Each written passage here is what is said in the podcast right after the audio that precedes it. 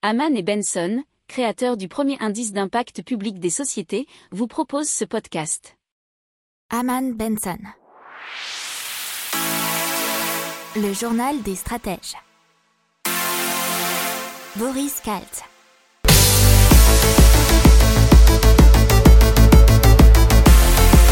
Bonjour à tous et bienvenue dans le journal des stratèges pour une revue de l'actualité impact de la semaine du 1er au 5 février 2021.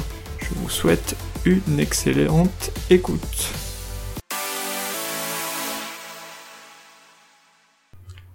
Allez, on continue tout de suite avec l'impact environnemental et plus particulièrement l'entreprise Les Alchimistes qui transforme des couches biodégradables en compost. Alors il faut savoir que de leur naissance à l'acquisition de la propreté, euh, les enfants français consomment une tonne de couches, et c'est un chiffre qui vient euh, d'une étude de l'Agence de la transition écologique. Mais de plus, chaque année, euh, les enfants français génèrent 750 000 tonnes de déchets, ce qui n'est pas rien, qui finissent incinérés ou enfouis.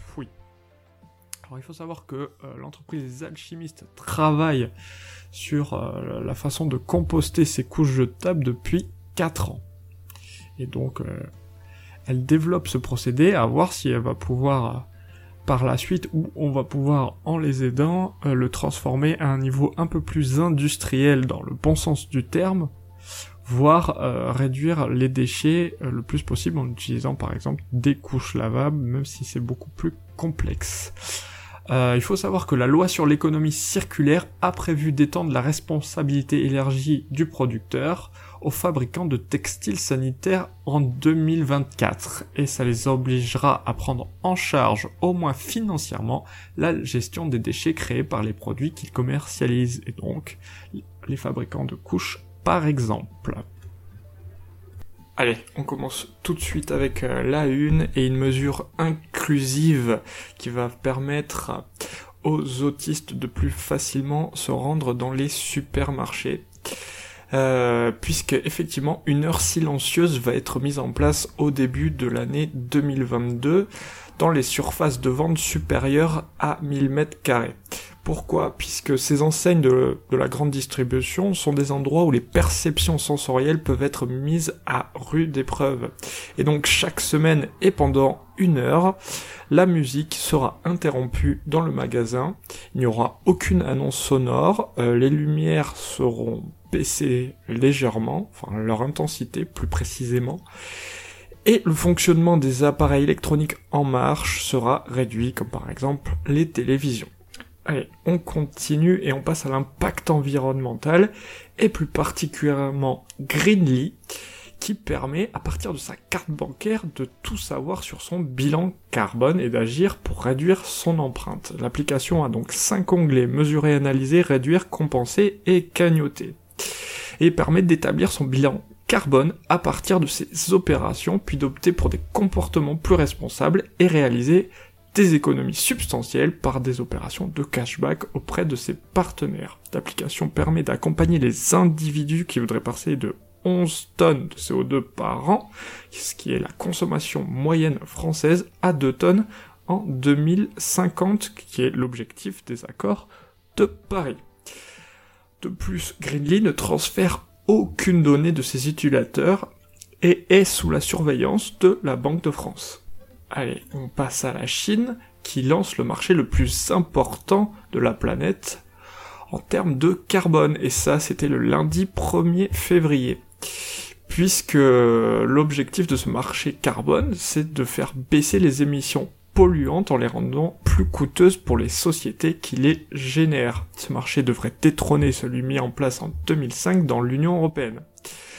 2000 centrales qui émettent plus de 26 000 tonnes de gaz à effet de serre par an sont concernées. Il faut savoir qu'en 2019, la Chine a émis 14 milliards de tonnes de CO2, soit 29% du total mondial. Allez, c'est parti donc avec la Banque Centrale Européenne qui crée un centre du changement climatique. Donc Christine Lagarde, la présidente de la Banque Centrale Européenne, a estimé que son institution doit aborder le problème avec l'urgence et la détermination qu'il mérite. Donc le Centre du changement climatique, Climate Change Center, qui entre en activité en cette nouvelle année doit ainsi coordonner et regrouper les travaux sur les questions climatiques menés par des experts dans différentes unités de la banque. Et donc il sera structuré autour de cinq axes, la stabilité financière, la politique monétaire, les opérations sur les marchés financiers et les risques, ainsi que la réglementation financière de l'Union européenne et la viabilité des entreprises. Il sera composé d'une dizaine de membres issus des différentes unités de la banque et travaillera dans une optique de coopération et de planification stratégique. Il y aura une évaluation au bout de trois ans euh, par rapport à son fonctionnement. L'objectif de la Banque Centrale Européenne, c'est d'intégrer les considérations climatiques dans ses activités courantes. Un nouveau petit mot sur une plateforme, et cette fois-ci c'est la plateforme de la transparence climatique au Climate Transparency Hub. C'est donc une euh, plateforme qui centralise euh, les rapports climat des institutions financières françaises qui, depuis la loi de transition énergétique de 2015, doivent réaliser tous les ans un reporting climat. Elle est maintenant en ligne, donc. Vous pourrez donc tout savoir des politiques climat des institutions financières. Allez, on continue avec euh, le tourisme responsable qui est donc beaucoup plus au centre des choses à cause bah, de, malheureusement de la pandémie, puisque euh, il est beaucoup plus simple de prendre le train ou sa voiture pour pouvoir faire du tourisme. Donc euh, vous avez euh, Green Go Voyage, qui est une offre de qualité des commissions équitables et une juste rémunération des hébergeurs et ce service privilégie le local au lointain. vous avez aussi Make Your Trip Better qui met en lien directement les voyageurs et les habitants selon un système d'évaluation mutuelle. Et donc ça, euh, ce sont euh, donc des sites qui permettent de voyager localement. Allez, c'est parti. Donc EDF euh, qui lance une première centrale solaire flottante en France. Et donc c'est EDF Renouvelable qui est filiale d'EDF qui annonce le lancement de la construction d'une centrale photovoltaïque flottante sur la retenue d'eau de l'usine hydroélectrique de Laser dans les Hautes-Alpes. Il y aura une surface de 24,5 hectares couvrant les deux tiers de la surface de la retenue d'eau et ça aura une capacité de production de 20 MWh. Je pense que c'est MWh MW.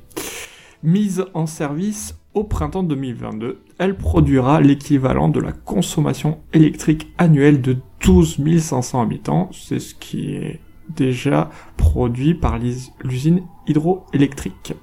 Alors EDF vise à devenir l'un des leaders du secteur en France avec 30% de part de marché d'ici 2035. Il faut savoir que la centrale solaire flottante euh, n'est pas la seule en France, puisqu'il y en a déjà une à Piolenc dans le Vaucluse, qui est exploitée par la société Accio Energy.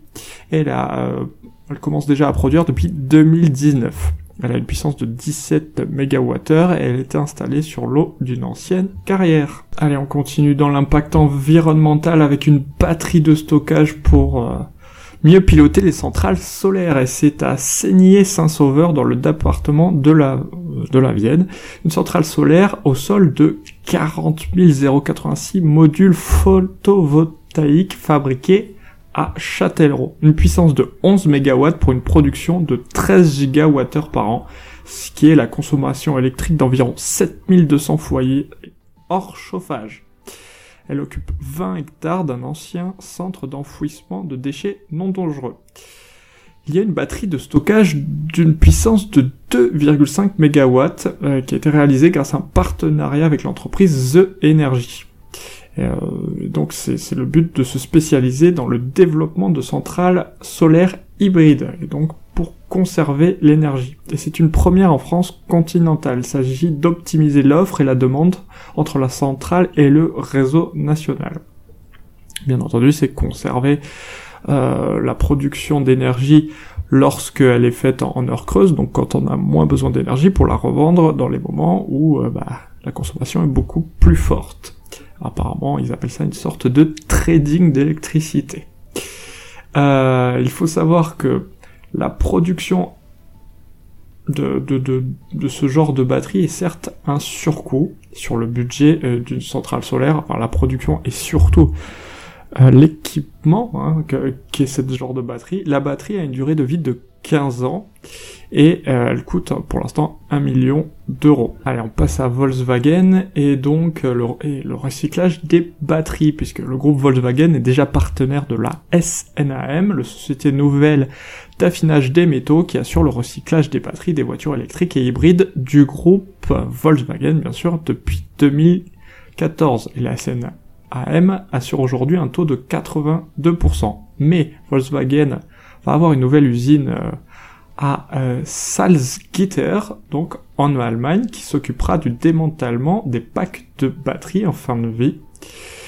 Et euh, il faut savoir que dans leur phase pilote, cette usine pourra recycler jusqu'à 3600 batteries par an avec un taux de recyclage initial de 70%. Et à terme, Volkswagen vise un objectif de 90%. Allez, on continue dans l'impact environnemental avec la start-up Plastri qui a inventé une scanette pour trier automatiquement les plastiques. C'est un petit scanner qui permet au centre de tri de mieux identifier les plastiques pour leur redonner de la valeur. Il faut savoir qu'en 10 ans, le recyclage des déchets plastiques a augmenté de 79%. 60 millions de tonnes de déchets plastiques sont produites en Europe sur une année. Sur la moitié collectée et acheminée vers un centre de tri, 27 millions de tonnes, seulement un tiers sera recyclé, 8,4 millions.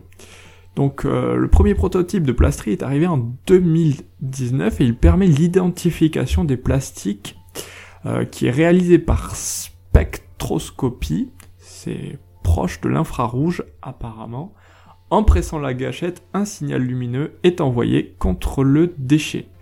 Chaque type de plastique va filtrer différemment ce signal, ce qui va permettre sa juste identification. Le nom du plastique s'affiche clairement sur l'écran de la scanette et en un clic, le nom du plastique scanné s'affiche donc à l'écran. Euh, ça a apparemment 8 heures d'autonomie environ. Cette technologie pourrait euh, à long terme être intégrée dans des portiques ou sur un euh, robot afin d'équiper des centres de tri plus conséquents. Et on espère qu'un prestataire français pourra la fabriquer en grand nombre et c'est donc Plastri. Voilà, voilà. Pour approfondir ces sujets, abonnez-vous à la newsletter de Haman et Benson et écoutez nos autres podcasts que vous retrouverez dans les notes de l'émission ou sur notre site internet.